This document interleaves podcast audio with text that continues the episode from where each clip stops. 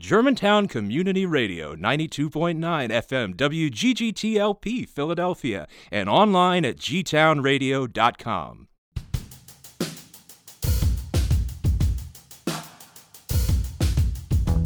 This is What Do You Know About That? A radio show about anything and everything happening in our community, our city, and our world. Here are your hosts, Eric Gershnow and Mary Angela Saavedra. Hey everyone, happy Thursday. Welcome to another episode of What Do You Know About That? How's it going, Mary Angela? It's going great now that this weather is breaking. yeah. Now that it's not uh, suffocatingly hot anymore. I mean, it's still warm, but at least it's not as warm as it was earlier this week. Woo! It's a time to stay indoors and enjoy the AC if you got it. Yeah. But um, Or go somewhere with AC if you don't. hopefully you have a friend or a close relative, neighbor that you can go visit. Or job their- or store. Exactly. well, I think that was some of your recommendations from our last episode Yep. as far as how to beat the heat. Yes. Yeah. Yes. You can go find AC. So, yes, happy Thursday, everyone. What's going on uh, this day in science, Eric? So, this day in science, Thursday, August 11th, 2009, astronomers report Saturn's rings vanish. What? Astronomers from NASA Jet Propulsion Laboratory announced that Saturn had pulled a Houdini when its 170,000 mile wide ring system vanished into space before the Cassini orbiter's very lenses. Experts say the vanishing act, which occurs roughly every 15 years, is created when sunlight strikes the rings head on during Saturn's equinox, rendering the 35 trillion trillion tons of space dust, ice, and rock invisible to traditional observation. Unfortunately, NASA's representatives said that viewers on Earth would have to wait until next time to witness the event, as Saturn's orbit had brought it too close to the Sun to be viewed by anyone other than the Cassini orbiter itself. Well, that's interesting. Yeah, so what they're saying is that other times hobbyist astronomers could look through their telescope and see this happen. Yeah, apparently every well, uh, so Saturn's orbit uh, it's too close to the sun to be viewed by anyone other than the Cassini orbiter itself. So it's really the proximity of the um, the satellite that's uh, able to witness this phenomena. So it's just a sort of trickery of light. Hmm. Yeah, that would seem freaky. Interesting. Well, hey, this day in science. I guess you can't win them all. That's true. It's not as cool as the um, oh the uh, what was what are those little guys called the Water bears Yes, yes. Those guys are awesome. or terrifying, whichever you want to. Eh, well, you know, they're microscopic, but could you imagine if they were life size? You'd probably run away from them. Yes, definitely. Well, thank you for that interesting tidbit of information Mm-hmm. from this day in science. Yeah, yeah, yeah. Do you have anything on your neighborhood radar? Well, as far as neighborhood things go, I mean, I know there's a lot of summer activities going on. I guess I just wanted to make a brief mention to um, one of our previous musical guests, Benny Barksdale Jr. Uh, just recently had a CD release, and, and I feel bad because I should have mentioned this perhaps prior to uh, our last episode, but just this past Sunday, uh, he had a little CD release party over at what used to be Milo's, the 7165 Lounge. There was a decent turnout, and it was all, again, it was all stuff that he was promoting from uh, his CD release. So it had the he play he did play Fran, the tune that we featured on our episode, and it was beautiful. So, Fran's theme. Fran's theme, exactly. Nice. Was there a good turnout? Yeah, no, sizable turnout. So I, yeah, I, I'm not sure like how they're running things over there now because they they do have a kitchen. They are serving food, but I don't know if they they just have like a staff for hire because I know it's just turned into an event space. It's an event space. Yeah, you have to if you rent the space, they request that you rent their their staff, you know, and they, you know, do catering and things like that and and it's all kinds of parties and events is my understanding. But I mean, you'd have to look into it. right. It's not too hard to to google that business and see. So I guess if you're looking to host an event, you can always consider formerly my lows. So, what's on your radar? Well, uh, I've been reading some fun things that are, you know, related to things we have talked about on this show. Uh, recently, on my favorite app, Nextdoor, there was this a post that made me laugh a lot because the very first line says, "Do stop signs mean anything?" Question mark. My heart is pounding. I al- I was almost in a serious crash at Gorgas and Sprague Street. I'm You going mean sp- Sprague? or Sprague. I don't know how you pronounce it. Sprague, Sprague. Tomato, You say tomato. Sprague, I say Sprague. Right, sure. I'm going west on Gorgas toward Sprague. I'm stopped at the stop sign and see no cars on the other si- side with the stop sign, so I proceed into the intersection. Suddenly, on my left, I see a Jeep barreling toward me. It's going too fast to stop at the stop sign, so I brake to avoid a collision, and the Jeep driver had to make a fast right turn to avoid hitting me. Well, don't you know, the driver curses at me. I guess I stopped him from completely running the stop sign. Be careful, my neighbors. Either people can't read or the stop sign has become obsolete. And I was like, wow, this is a very common rant among Philadelphians. Stop signs optional. Right. That's kind of the joke, is that in Philly, stop signs are optional. It's a suggestion. We suggest you stop here, but you don't really have to if you don't feel like it. Because in Philly, you do what you want. That's really the attitude, unfortunately, which of course causes lots of accidents. Uh, So sure. this post is about about a week old. Guess how many comments it has? I, I can only imagine. I love this game. It has about 65 comments in a week Okay. because they're all pretty lengthy. Usually, when the comment numbers go up higher, there's shorter comments. You know, it's like. you But know, these these people there. are writing These- a pamphlet. These people are weighing in on their experiences, telling you what intersections they've seen it happen. You know, people who Yeah, the to be mindful of. There's of definitely their some more than others. torn off. The whole some people had the whole back of their car torn off. People are like, oh, you know, some people the the stop sign hides behind a tree, which I have seen. So in the defense of some people who run the stop signs, sometimes you really can't see it because a tree that's on the sidewalk is Yeah, but masking it. especially in this neighborhood, rule of thumb is if you're coming to an intersection, you might want to consider slowing down because you just don't know. Sure. Yeah, 100%. A lot of other people were suggesting, you know, call the precinct, get a license plate. I'm like, we, our, our police are very overstretched as it is. I can't imagine they're going to go chasing down people who are running stop signs that they didn't catch in the act. But the truth of the matter is, is that yeah, you have to be a very defensive driver in Philadelphia because stop signs are, for the most part, a suggestion uh, and not necessarily. Well, you know, this rings close to home. I was in a car accident back in March. I was in Roxborough and I was at a three way stop and I had let this gentleman go past and then I proceeded to go through the intersection and another person came in right behind this guy and he did not stop and just drove right into the car, got totaled. We just bought a new car. I get to start that all over again. Right. Well, yeah. So be careful out there, friends. Because so the other thing that is also very similar to things I've heard a lot of neighbors talking about is abandoned cars. There was a post about uh, people leaving their trucks or their cars, like you know, with flat tires, with pieces of the car missing, but they just you know it's parked. It's in a street parking spot, and it's just there mm-hmm. forever. Occupying real estate. Right. I was like, we have one of those on our street right now. We have two. Well, there's one, and then there's one right around the corner. Literally right around the corner. Yeah, but we used to have a third one, and that one went away. And I don't know what happened to that. I don't know if all the calls to 311 finally got no, it moved. I think it actually got sold. it. Um, But what was interesting was if you looked at that, it was a minivan that sat there forever. At one point, I noticed a bullet hole in the hood of the car. Ugh. I'm like, what's going on here? Right. Well, the more the cars sit there and don't move, it really invites vandalism because people are like, this car is clearly abandoned. I'm going to mess with it because it's clearly not going anywhere. But in the case of the the one on our street proper, that one it's a tank. I mean, it's like a Cadillac. It's so long. It's a boat. It's, it's a Yeah. huge huge vehicle where I'm like easily two small cars could park in the space that it's taking up. Parking on our street is a premium at this moment. You know, people are parking on the other side of the street where you're not supposed to park, like on the sidewalk, because Mm-hmm. that's just what we have to do. But it brings up this point, which everybody was discussing in this post. What do you do? Because you call 311 and you call 311 and you call 311, which is what everybody said to do. And everyone's like, yeah, we've done that every week for the last year and a half, and it doesn't happen.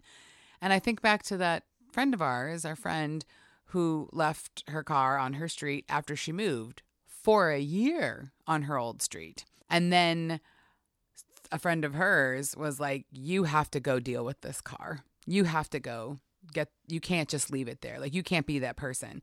Mm-hmm. And when she went back to deal with it, she had to, you know, jimmy the lock to get in it because she had like lost her keys and all these things. The neighbors came out and were really upset with her. I'm sure. And they were just like, We watched you move. We watched you leave this car. We've been calling 311. You're lucky that car's still here. And she's like, I really don't care. This car is trash. Like, it doesn't work. It doesn't operate. I'm, I've got a tow truck coming to come and take it, haul it away to the scrapyard. Hmm. But like, they were, and she was, she was surprised at how upset they were. And I was like, that doesn't surprise me at all. And I would have been just as angry of a neighbor if that had happened on my street for a year. But it took a year of those neighbors calling 311 and nothing happened, which mm-hmm. leads me to believe that the cars on our street are in a similar situation. I feel like people have probably called 311 and been like, there's this abandoned car, which means, you know, obviously the city can't deal with it. But then it's the bigger problem of what do you do with your car when your car is totaled and you can't afford to have it towed, you can't afford to take it anywhere, and you live in the city, you can't just leave it on the street. But Yeah. what do you do? What do you do with it? I mean, are there some companies that would come and take it for scrap? Like, are there places you could call and be like, do you want to just come and salvage? I feel like maybe if car? you moved the car to the sidewalk and put a for free sign on it, it would disappear in a minute. I mean, that works for everything else. So maybe that's the problem. Yeah, I think so. Maybe that's what it or you can is. just Well, stick a for free sign. Just, sure. just just walk up to any random car. but if any of our listeners out there perhaps have a better suggestion on how to deal with abandoned vehicles that have been taking up residence on your street, please chime in. Give us some feedback. We'd love to know your thoughts. Absolutely. You can email us at what do you know gtown at gmail.com or find us on the Instagram and Facebook at what do you know about that.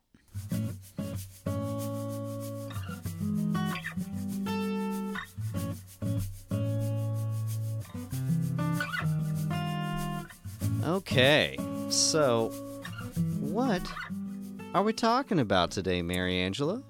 Well, I thought we would talk about something I'm very interested in and have been for a while. And you do know quite a bit about this, but I think I know some things. I think I'm going to shed some light on some things that you maybe don't know.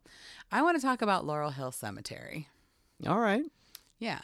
So I don't know how it is with our listeners, but you know, I've been in Philadelphia now for 13 years, and I would say I did not discover Laurel Hill Cemetery until probably four or five years ago. Mm-hmm. Drove by it all the time, saw it all the time, saw the sign right there on Kelly Drive at that big entrance, you know, or if I was happened to be over in East Falls and going along Ridge, drive past that main entrance there, and was like, oh, this is clearly it's a cemetery. But you really kind of don't think twice about it, right? You're just like, eh, it's a cemetery. Moving on, you know, what could Right. it have to offer? Dead people. Yeah. But come to find out, Laurel Hill is a really, really unique and interesting cemetery that is quite prestigious as cemeteries go in our country. They got some pretty high profile dead people there. Not just that.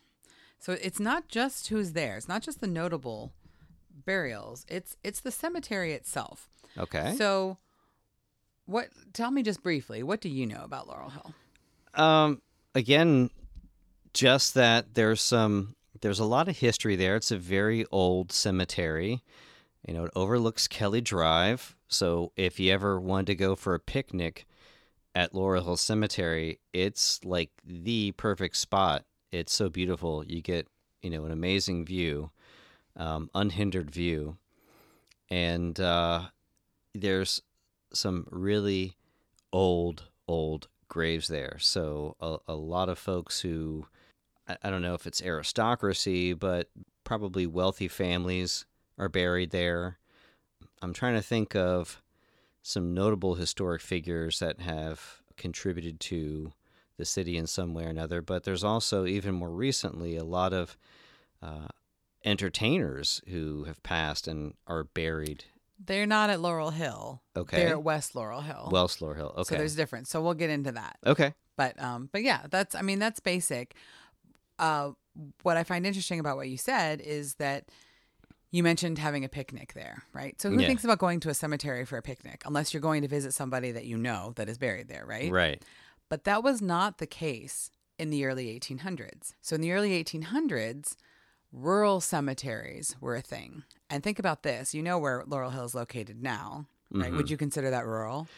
No, but obviously back in the day, you didn't have the city built up the way it is now. Correct. The city didn't come up to there. So Laurel Hill absolutely was rural. Yep. Right. So a rural cemetery, the idea was yes, it was a park. It was a place to go and have majestic views and picnic and promenade and spend time and commune among the dead, but it wasn't meant to be as we think of a cemetery where it's you know just memorials and you're you're it's a somber place to be. This is where families would go and they would walk the grounds mm-hmm. and they would go to be seen and things like that. It was definitely a place to have you know a view of the city that you couldn't get anywhere else. And that was a concept that was really sort of established in the early 1800s this concept of a rural cemetery. So this So, rural- like before then, people just, like you said, just Well, it wasn't rural, right? The cemetery was around your church. You know, Okay. it was it was where it was right there in your city, in your right in your place, right? You didn't you didn't go somewhere to have someplace completely separate. Because think about it, there's not a single church up there. No. That's not it. It's a park, right? So, uh, the Wikipedia tells me that Laurel Hill Cemetery is a historic garden or rural cemetery in East Falls neighborhood of Philadelphia. Founded in 1836, it was the second major rural cemetery in the United States. So, the only other one that was before it was Mount Auburn Cemetery in Boston, Massachusetts. So that was the first one. Laurel Hill was the second. So, yay, Philadelphia, for getting right on this bandwagon and being like, we want a rural cemetery. We're making this happen. Trendsetters Of course. The cemetery is a 74 acre is huge. in size and overlooks the Schuylkill River. The cemetery grew to its current size through the purchase of four land parcels between 1836 and 1861. It contains over 11,000 family lots and more than 33,000 graves, including many that are adorned with grand marble and granite um, funerary monuments, elaborate sculptures, and hillside tombs and mausoleums. Oh yeah, just the architecture of like the headstones and everything is enough to. So it's it's pretty epic, exactly. Architecturally speaking, it's there's some really fascinating things to look at there, and granite and marble were the ways to go for those kind of things. So, you know, a lot of the stuff is really very well preserved because of that, because of the mm-hmm. materials that they used. In 1977, Laurel Hill Cemetery was listed on the National Registry of Historic Places. And in 1998, it became the first cemetery in the United States to be designated a National Historic Landmark Oh wow. which means it beat out Arlington National Cemetery as a National Historic Landmark. Yay, Philadelphia!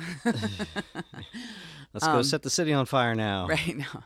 Um, but I find that really fascinating because, you know, I think about it and I think of, you know, Arlington National Cemetery as being one, but it's not the same kind of cemetery, right? Well- Arlington's not rural, it's not very ornate. It's, you know, it's a military Yeah. cemetery that's that's a national cemetery and there's definitely a lot of people there and it's very sprawling but it's not designed in the same way. No, not at all. yeah. So um the cemetery as i mentioned was founded in 1836 by john j. Smith. He was a librarian and editor with interests in horticulture and real estate. And he was distressed at the way his deceased daughter was interred at the arch street meeting house burial ground in philadelphia Distressed. Like what happened? Well, I mean, he he didn't like what was happening. I mean, you know, she was buried in a crowded cemetery at a meeting house in downtown Philadelphia. This doesn't sit right with me. Exactly. I must make a graveyard of my own. Yes, and so he wrote, Philadelphia should have a rural cemetery on dry ground where Feelings should not be harrowed by viewing the bodies of beloved relatives plunged into mud and water. Uh, there would be your your re- reasoning right there. Yes. So he joined forces with other prominent Philadelphia citizens, including Benjamin Wood Richards, William Strickland, and Nathan Dunn, to form the Laurel Hill Cemetery Company and create a rural cemetery three miles north of Philadelphia, three miles north of the Philadelphia border. So it was definitely rural, you know, in the burbs, as it were, um, on the east bank of the Schuylkill River. The group considered several locations, but decided on the 32 acre former estate of businessman Joseph Sims, known as Laurel or Laurel Hill. The location was viewed as a haven from urban expansion and a respite from the increasingly industrialized city center. The city later grew past Laurel Hill, but the cemetery retained its rural character. And that's something that I find so fascinating is that once you walk past that gate and you go in, you almost forget that this is sitting plop down right in the middle of the city. Yeah. The city as we know it today, right?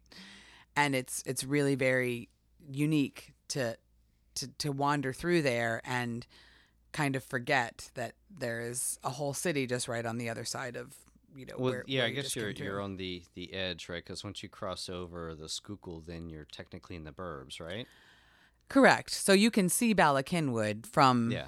the banks which is where West Laurel Hill is so West Laurel Hill sits across on the other side of the river it's not directly on the shoreline like Laurel Hill No. is on our side it's it's back a little bit further down Belmont Avenue a bit but that when they decided they needed to expand it made sense to kind of have sort of a sister spot on the other side of yeah, the river because there's not much real estate on the other side. But sure no, one of the things that's nice about Philly, at least I guess in the the western corridor, there's a lot of uh, greenery, just kind of splashed in the middle of the or you know urban landscape, which I love. Yeah. And what when you were mentioning musicians, you know, West Laurel Hill is the the active cemetery. So Laurel Hill proper um, is not an active cemetery. Right, Meaning there's they're no there's no burying people. receiving vault anymore. The- They don't bring people like you can still be I mean, know, people still probably have a plot there, right? Or no? Yes, but most of the families that are there, they don't have descendants that either have claim to that space or that they could fit in that space because it really is full. Oh yeah. I mean, it's it's like like a mall of graves. Right. It's, it's so crazy. sometimes you'll see, like I, I think the last time I was there, the the the most I, I might have seen uh, a year that was like 2019 mm-hmm. that was there. So that would have been, you know, somewhat recent, but I don't know. I don't know all the ins and outs of how they make that happen, but I do know that there's no receiving vault Yeah. at Laurel Hill, but there is a very active receiving vault at West Laurel Hill, and they're Gotcha. activate actively cultivating those lands. Like they're making, you know, entire sort of areas. There's still a lot of untouched land over on the West Laurel Hill plots to be, you know, turned into whatever they're you know working on. So there are some very recent burials at West Laurel Hill. A lot of great notables. So so both are really great, but I think my fascination with Laurel Hill is a the views and and just the variety of different types of grave sites mm-hmm. because you can really see the history. You can see the older ones when people were like, we're just putting a headstone here. Like, this is how we do this. Then they moved to this time where they were like, you know what? We want flowers, but the flowers need a place to live. And we want people to come and look at them. So then people started doing these very ornate, I don't want to call them flower boxes, but that's kind of what they were. I think they were called cradles. They would put them over the headstone area, and then you it was basically grass in between, and you could then plant annuals there or Mm-hmm. you know whatever you wanted could be there and then and then it became you know the design of it is these these circles almost like um in Washington D.C. where you have the traffic circles that then branch off down different Oh, yes. paths they have lots of those so it's it It's was- very organic the was way it's laid out. Mhm. which and is why especially walking, when you go on the uh, I don't um, I call it Mausoleum Row, Hmm. but there literally is when you walk out towards the edge of the uh, basically the cliff overlooking Kelly Drive. Uh, if you head into the cemetery and go straight back and then turn to your left, there is this long walk that takes you past all these old mausoleums. I mean, the the architecture on these alone, I, I can only imagine these people came from um, immense wealth, but you could almost use it as a backdrop for a music video or a film project or anything. It's just so eye catching. It's it's pretty awesome. Well, I love that you brought it up because that's actually called Millionaires Row. So that that is there's a reason it looks like that. That that was Millionaires Row. Uh, when the mausoleums started going in, and that's why they're all mausoleums, and they're all a little bit different, but a little bit the same, but a little, you know, and and it wraps around, and that is kind of a big deal. And it was not uncommon for families who had a, a mausoleum on, Maus- on Millionaires Row to decide that it was getting too crowded over there and then pick up their entire family's mausoleum and move it over to West when West opened up. Oh my gosh. There are a couple prominent Philadelphia families who did exactly that. Oh wow. Yeah, one of them was a Titanic survivor, um, and she had her her whole family plot uh, and a mausoleum picked up from West and I mean from East and reconstructed. That to me just West. sounds like it would cost a lot of money because to move that stone, especially if it's uh, again uh, the way the graveyard's laid out, it's not like you can just pull a Mack truck up to one of these things and just load it up. So Yeah, no, you have to take it apart almost brick by brick. Yeah. you know, Ugh. it takes masonries, that's uh, Have to come sounds and- unpleasant. but you know, if you've got the money Yeah, exactly. and you want to do it, you can it do takes it. Takes money to move mausoleums. It sure does. So one of the other things that really fascinates me about Laurel Hill is there's a sculpture when you first walk in, when you walk through the gate. I was just gonna bring this up. This weird diorama. Yes, correct. do you know what it's called? I I don't recall. I've read the plaque several times. It's really creepy because there's like a grave digger and then there's like a gentleman, and they're all. What freaks me out is they're disproportioned. Their torso is much larger than say the length of their what their legs should be, and their heads are huge. It's just weird. Well, I mean, you can take that up with the artist who did it, but it is a sculpture. It's a statuary grouping of, of mm-hmm. sculptures, and it's known as Old Mortality. And it's based on a tale by Sir Walter Scott, and it's displayed dis- directly in front of the main gatehouse. So you're right; mm-hmm. it looks like a little like diorama. It's got it's covered, and you're you know it's open. There's a little gate in front of it. And you're just kind of looking at it, and you're like, "What am I looking at?" Exactly. So, in 1836, the cemetery purchased a group of three sandstone statues from Scottish sculptor James Thom, known as Old Mortality. That's what you're looking at oh, there. Oh, James. The statues were placed in a small enclosure in the central courtyard directly in front of the main gatehouse. The statues are based on a tale by Sir Walter Scott and depict Scott talking to old mortality, an elderly elderly man who traveled through the Scottish Highlands, uh, recarving weathered tombstones along his with his pony.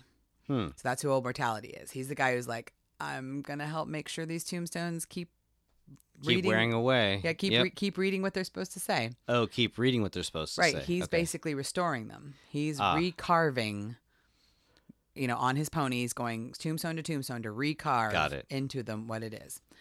A plaster bust of the artist, James Thom, was added to the display in 1872. So that's the guy who seems out of place. Yes. When you're looking at it and you're like, what are you doing here? Exactly. Who the heck are you? And he's the one who he doesn't match. It's a bust, right? It's not it's not fully him. It's it's a bust of him.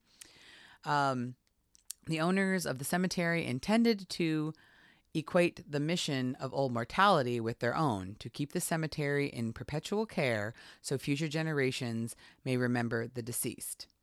And that's honestly kind of what they do. I mean, they they have a lot of great groundskeepers. They do keep things as, you know, best as they can.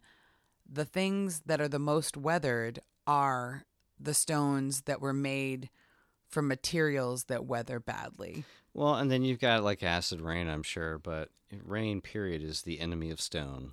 It absolutely is. And marble, as you know, over time, all right, everybody thought marble is so hard, it's going to be, it's going to last forever, right?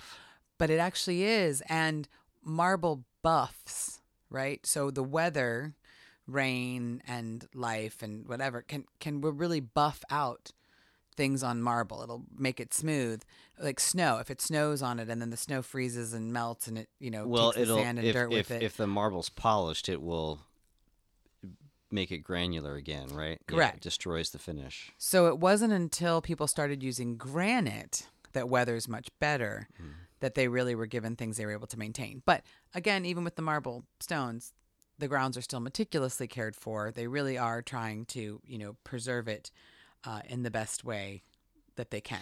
My headstone's going to be digital, so it won't matter. So, in true Philly fashion, they Yes. wanted to figure out how to get more people to come and promenade around here and spend time at this beautiful cemetery. And this is where your personal interests come in. well, I mean, we'll get to that. But in the early days, what that meant was um, relocating remains of several Revolutionary War figures. oh wow! So, taking them from downtown and moving them up to Laurel Hill. Interesting. And of those include Continental Congress Secretary Charles Thomson, Declaration of Independence signer Thomas McKean, and Philadelphia war veteran and shipbuilder Jehu Eyre, hero of the Battle of Princeton, Hugh Mercer, and first director of the U.S. Mint, David Rittenhouse. They've all been moved up there. That is not where they were buried originally. because people thought, hey, this is going to attract more people to come out to the cemetery. Correct. If these these famous Philadelphians are here, if these people that you know they would definitely want to be around, you know, in death, I guess, uh, are here, this this will attract people. So, Which is funny because, like, nowadays it would have to be like Kendrick Lamar or somebody, yeah. you know, statesmen, They're like, oh, pff, who cares? So then when when that I mean that of course worked, but when they wanted to take it to the next step, they started employing some really notable architects to design pieces there. hmm And sometimes it's not even a tombstone or a grave marker. Sometimes it's benches. Sometimes it's as I talked about those circles that you walk around, right?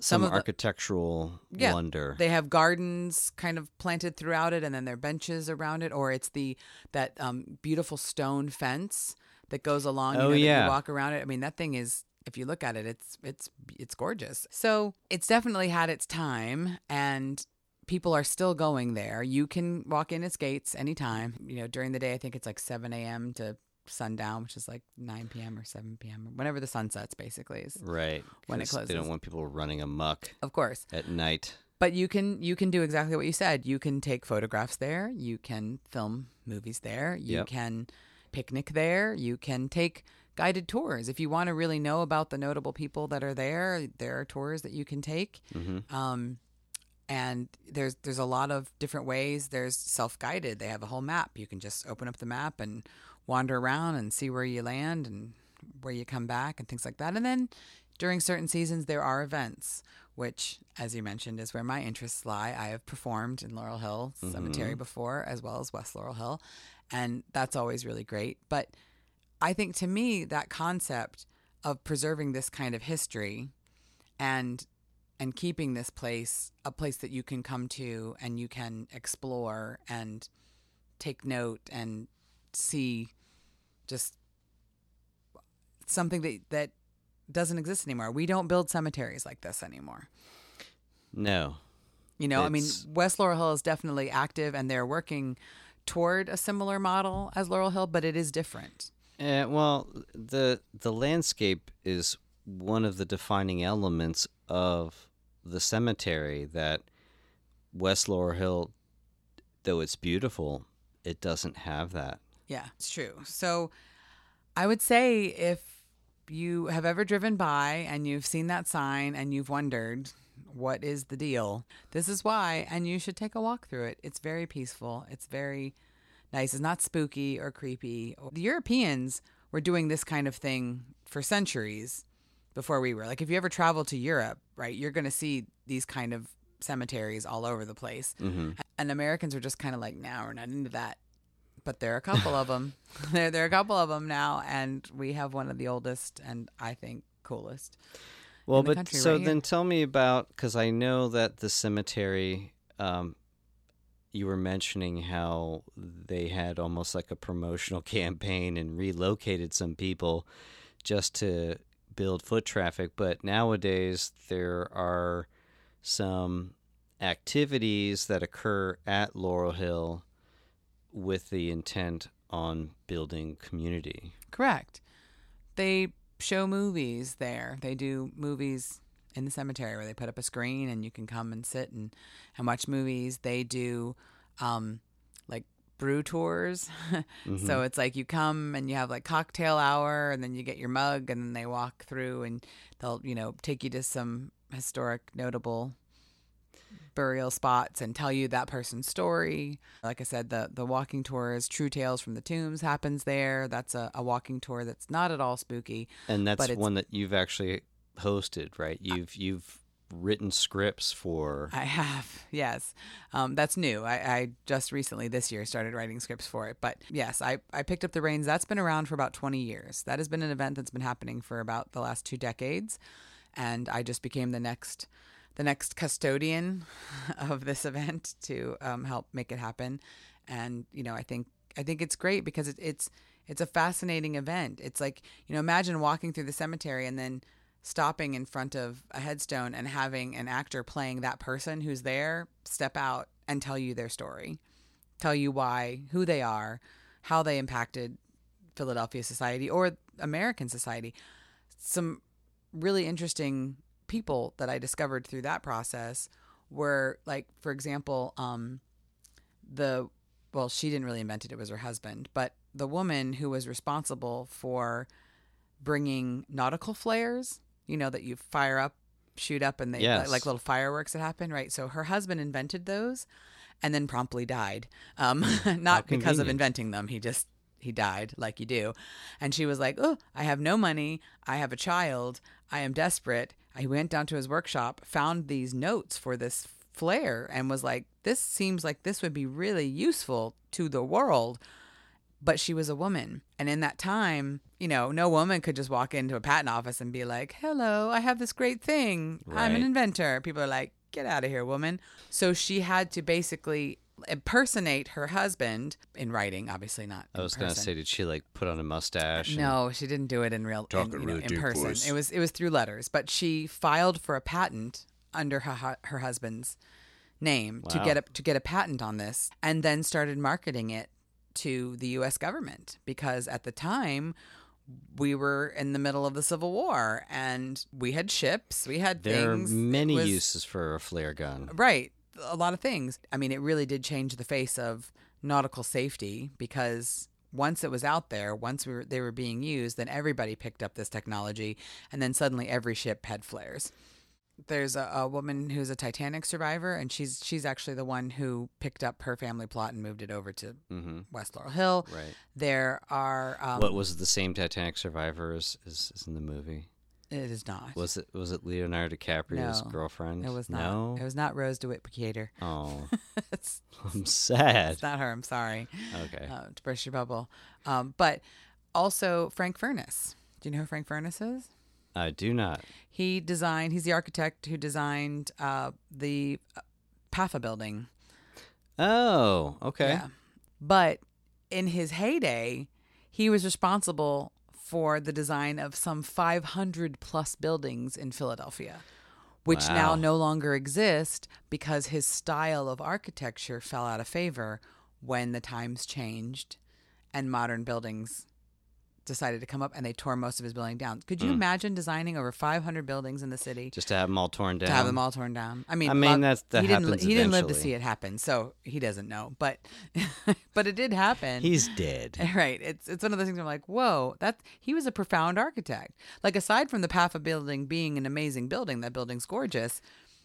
You know, Philadelphia is the birthplace of some pretty cool people. So, and These- it turns out a lot of them are at Laurel Hill Cemetery. That's 100% true. So, you know, if you want to dig into some really fun Philadelphia history, check it out. They have a great website. You can find lots of information about it. You can find lots of information about the notable burials and the events that happened there. It is definitely worth exploring or just pull up. It's absolutely free to pull up when they're open and walk on in, grab one of the little brochures or flyers by the front gate and take off on your own two feet. I would suggest going on a nice fall afternoon. it's perfect. when it's cooler. Yes. Yes, definitely when it's cooler. But then that's also when True Tales happens, right? It's sort of timed around the Halloween. Right, but there are a lot of activities around. I mean, obviously, fall season is a good season for the cemetery, Yeah. just based on the holiday and the weather and everything. But it is it is a great location to check out, and if you never have, and if you have but haven't in a long time, it's worth going back. So Cool. Well, don't go anywhere, folks. Please stick around. The show's not over. We have coming up our guest musical artist for Who Are the Musicians in Your Neighborhood. So we'll be right back.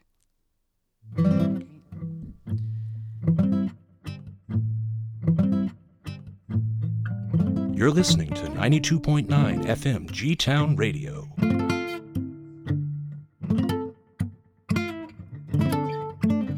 Well, welcome back, everybody, to our favorite segment of the hour Who are the musicians in your neighborhood? And today we are joined by the uh, carry ons. Well, actually, half of the carry ons, right?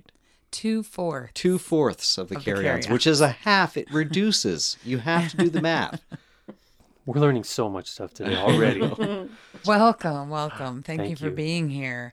Uh, introduce yourselves. Tell us who you are, where you're from, how long you've been in Philly, all that good stuff. Um, my name is Dory Byrne. I play the accordion. I'm the most recent member of the Carry Ons, uh, which is very exciting for me. Yeah, and I live here in Germantown at the Rigby Mansion, which is a, a nearby venue. And yeah, I play and repair accordions. That's my job. Wow. That's very That cool. sounds super great. Speaking of mansions, I live at the Circus Mansion, and uh, you know, there's no bitterness. There's no nothing There's no between competition the mansions. right? between the two mansions. Right, but we do have a hot tub, but they have a pool table. But my name is Timothy Hill, and uh, I am one fourth of the Carry-Ons. And Ozzy, the guitar player, uh, and I started the Carry-Ons a few years ago. He's not here today. And then Christian joined us, who is the bass player, and Dory, as you said, is the most recent addition on the trombone. And I've been in Philly around ten years. Oh yeah, Dory is a trombone player as well, and an accordion player. In this band, Dory plays the accordion. uh, so if you need to hire an accordion player or a trombone player, Dory does both. Nice. But uh, getting back to that, so yes, 10 years here in Philly, and um, I grew up in Greece. So before that, I was in Greece, and here we are. Wow. Awesome. welcome. Well, thank you for being here. Um, I'd like to to talk about you know how you got started in music. Each of you, um, a little little background about you know were you a child? Was it in school? Did you always love music? Like, tell us tell us some of some of your roots. Yeah, uh, as a child, I was very drawn to music. I was really drawn to dancing, you know, as like the mode of expression that just came naturally. Um, and then uh, in elementary school, I started playing different instruments in band. I played the flute, I played the trombone, and then and I also kind of played piano throughout and ended up focusing on piano. And then um, yeah, when I I came to Philly, I've been in Philly for about 15 years, and at one point I went to that pawn shop on 8th and South, and there was an accordion in the window, and I was like, I need to have this. That's awesome. Nice. I love that. Uh, I grew up in a family where we were fairly musical, but we went to church an awful lot, and we sang a lot of hymns, a lot of four-part harmony, you know, European uh, style hymns. And so I was bored a lot in church, and I just would practice singing, you know, the top line, and then the second line, the third line, the fourth line. Um, so I do credit church with with a lot of my musical kind of my my ear, things like that. Um, we played instruments growing up, and then we sang as a family, and I sort of didn't know what to do, and so I studied music in college, and I'm still doing that, playing and studying. But What brought you to Philly? um, my family and I decided to move from Greece to Philly, family being my wife and our three kids, so that we could be closer to some of her family that was here in Philly. So it was really for kind of connection and community and knowing people that we were around. In Greece, we were far away from my family. So yeah, it was people We and the summer weather. Obviously, yeah. That's No. why everyone comes to Philly. right. definitely not that, but we definitely got good people here in Philly. So Yes. it's good. That's what makes the world go round. So, you guys kind of do um, maybe uh, if if I'm thinking um, in terms of the various flavors of music that's out there in Philly, you guys aren't part of that huge bell curve of that that maybe encompasses rock and R&B. You're kind of outside the scope of that a little bit. Tell us a little bit about the, the style of, of what you guys are putting together.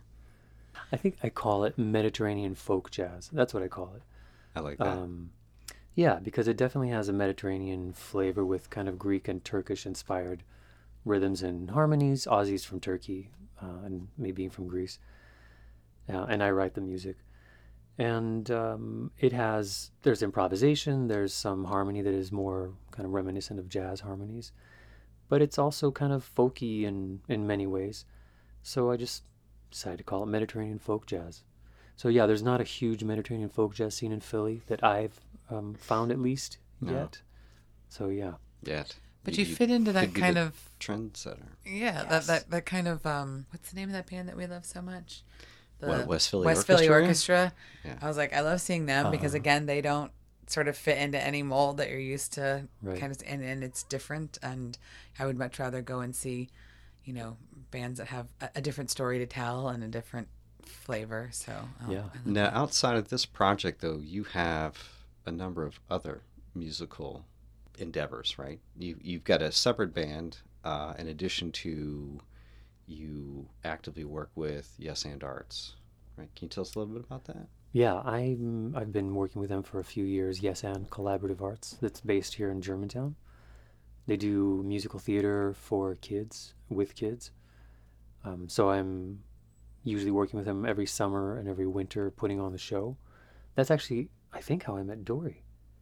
Um, we played together for one of the shows. Yeah, so that's a great organization. Um, camp is is free for anybody that wants to attend, kids, um, and they have great staff working there, and they put on great productions, and it's all about the experience of the kids and the show making. Um, so it's it's pretty cool, and I'm I feel fortunate to be working with them. And our show is coming up next week, Wednesday, Thursday, Friday, 6 p.m. Home and Field, just just down the street from here. Um, yeah, quick little ad. Yeah, I also play with a swing band, Parlor Noir. So I play cornet in that band and sing. That's a that's a fun working band. And that's what we saw you when you guys performed at Attic, right? Yes, yes, that's right. Okay. Yeah, and various other things that come up here and there. Also, that's yeah what I do. Dory, what do you do? Um, I also play with various groups, um, depending on the season. Polka season's coming up, so I play with Polkadelphia, which is a really fun band. Um, I also my husband is also an accordionist, and so we have a duo thing that we do. What? And yeah, That's fantastic. yeah, he's from Moldova, so he's like a you know Balkan virtuoso. We also live with a bunch of the West Philly Orchestra people Oh, nice. and play with them sometimes. And um, Don't have a hot tub though. we do.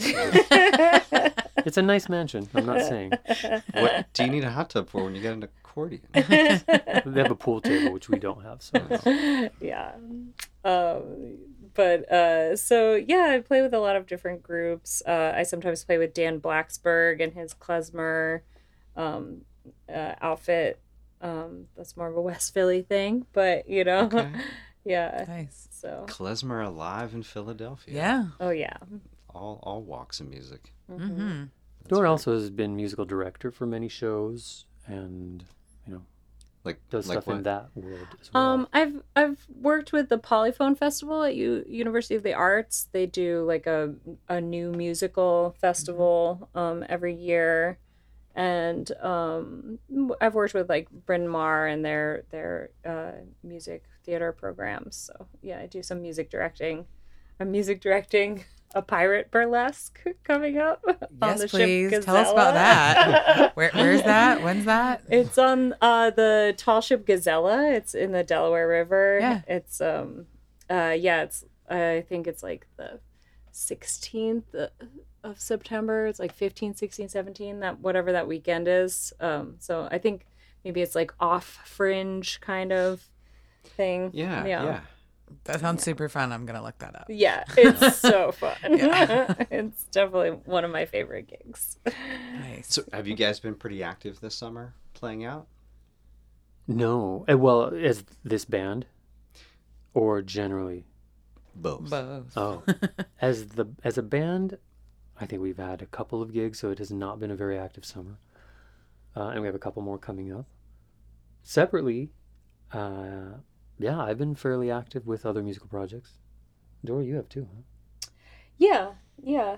There's been things here and there. Um, I don't know. I feel like summer slows down for me personally, just because it's so hot. And we also did that gig, that like uh, um, busking gig on the Delaware. gig, Oh, yes. they like it's just so hot. You know, it's like playing outside at four o'clock in the afternoon is Yeah. nobody wants to see that or do that. Except those of us that were getting paid. to Yeah, right, right, right, so- right. yeah. Yeah, that's a hard one. So, do you all have a season for this band? Like, is there a time when you expect to have more gigs, or have had more gigs, or is it just you kind of fill that that gap where you see it, like when it calls to you? I think it's when all the people call into this radio show and say we want to book them. That's when okay. our busy season's Right. going to start. That's Great. pretty much what. Yep. Yeah, Do it. it's it's hard. I mean, it's been for me personally because it's my kind of my baby. It's been very discouraging. I mean, the pandemic's been discouraging for everybody across the world, but especially for artists and musicians. Um, but it's a tough sell because you know you tell people what what it's Mediterranean, folky, jazzy. It doesn't fall into a category that people are like, oh yeah, they can play at this wedding or they can do the thing. It's it's just it's a tough sell. So we we have a few gigs a year. That's how it goes. Hmm. I'd love for it to be more, but you know we're kind of plugging away at it and doing the best we can. Yeah, it doesn't to me really translate to party band so much as more like like intimate kind of setting Yeah, mm-hmm. for that music. yeah, I would agree. Yeah, which seemed to play well. I think I, I didn't obviously get to see you guys on the second stage because I was mainly the first, but you played at Jacopo's Rubicam Fest, which I've we've plugged the show already a couple times on Yeah. the radio. Uh-huh. So I hopefully our, our listeners Know to look familiar for when we that talk next about year. that. And we actually had Jacopo on as a Uh-huh. guest. But um, how was how was the reception there at, at the second stage? I mean, it was beautiful. It, it, at the the stage itself is in a, a beautiful space that's like a natural amphitheater with like all this forest around you, and um, pe- people were very positive about our Yeah. performance and like really excited, and you know there were people da- like people dancing and I don't know, just enjoying Nice. themselves. Yeah. Yeah, it's great. I've I've enjoyed it. I mean, Jacopo's. I think he's done a great job of creating this whole community of people that come and listen and play.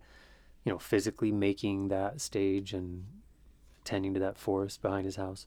It's a beautiful thing. I think everybody should go. I think he should do more festivals and bigger festivals, but he's trying to keep it grassroots, which it is, and it, it was great. Yeah, I'm grateful for that. Now we look forward to it every Keeping year. it Yeah. It's really nice. Yeah. So, what are you guys going to play for us today? Because uh, just to prepare our listeners, this will be a, another rare in studio performance. We've only had a handful studio. of them, uh, but we we love the in studio because it has a very intimate feel. And uh, so, yeah, tell us what, what what's what's on the uh, the selection for today. Yeah, we were gonna do um, a dance because we often do some dancing, but figured it won't translate as easily on radio, so we decided to do a song instead. Thank you. So yeah, we're I- always I can always just, I can tap on the consider it. formica to make the footsteps. people. Oh yeah, do some foley for us. Yeah. usually Ozzy's the one that dances. He does some cool Turkish dancing. But um, this the song we're gonna play is called Spiti, which is a Greek word for home, and it's a song about home and how you you can't really go back home because not necessarily because home and things there have changed, but because you've changed. So you never go back the same person. So it's never the same um, the same home or the same place that you left. So kind of a sad song, as almost every single Greek song tends to be, and that's the way we like it. Is this is this an harmonic or melodic minor? It's um, neither because Neither. it's in the uh, Arabic minor. Okay. Very good. Wow, you know your music theory. like this much. Let's let's set it up. Let's make it happen.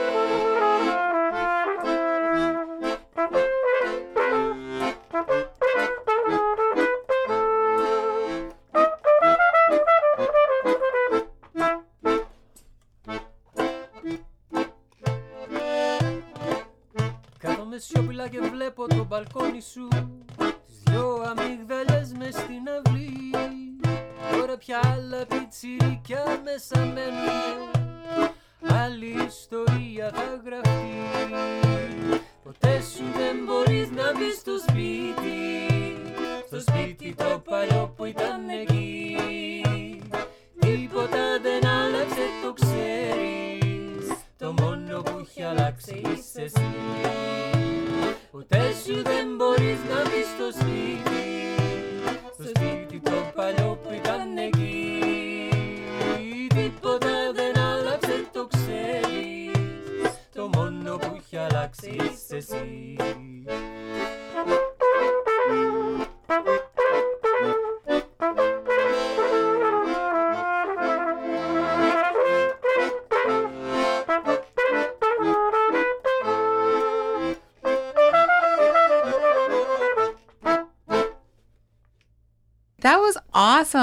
Loved that. That was really fun. Thank you. Um, I would definitely sit through many more of those. So you need to tell us when you're performing next because we would love to come and check it out. Dory, what's the first one? The first one is August 31st from 4 to 7 down by the river. Just Under find the us bridge. under a bridge. Yeah, under the, Under the Franklin bridge with the- yeah, yeah. under the the, bridge. yes. Um, just down the street from Morgan's Pier. Oh, I know where Yeah. that is. Yeah. Um, yeah, so we'll be there 4 to 7. And then. And then the October 14th at the uh, upstairs from Abyssinia Cafe in West Philly. Okay. That's the name they're going with for now. Um, yeah, we'll be playing there in the evening. Great. Very cool. Yeah. And if people want to follow you on social media, where do they find you? Yeah, on Instagram, The Carry Ons, and on Facebook, The Carry Ons Band. And it's all one word, right? Yes. Yes, As in baggage, like carry Right. on. right. It's in the baggage we all have in our lives. And no, it wasn't that deep. Really. Was was that the impetus for It was not. It was more like traveling music and music, you know, Ah, you'd think right. going to somewhere else and you're, you know, bringing to mind pictures of other places Oh, I love that. with your carry on, Yeah. you know, your little luggage piece. Well, I would you almost say it, it, it, it does kind of it's a little reminiscent of Gypsy, the the style a little. So it seems That would- apropos. That would be a compliment to us. Okay, well, good, Definitely. very good. Well, thank you both so very much for being here with us uh, today. It's was so great to have an in studio performance and with an accordion.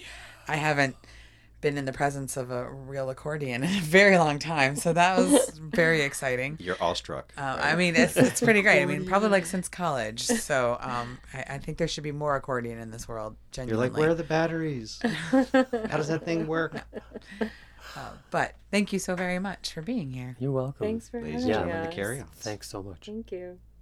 All right, folks. Well, that's our show for today. I hope you learned something and had a good time listening. We certainly did. Please be sure to tune in next time we're on the air. We'll be airing on the 25th of August, two weeks from now. Look forward to seeing you then. Thanks for listening, everybody. Have a great day.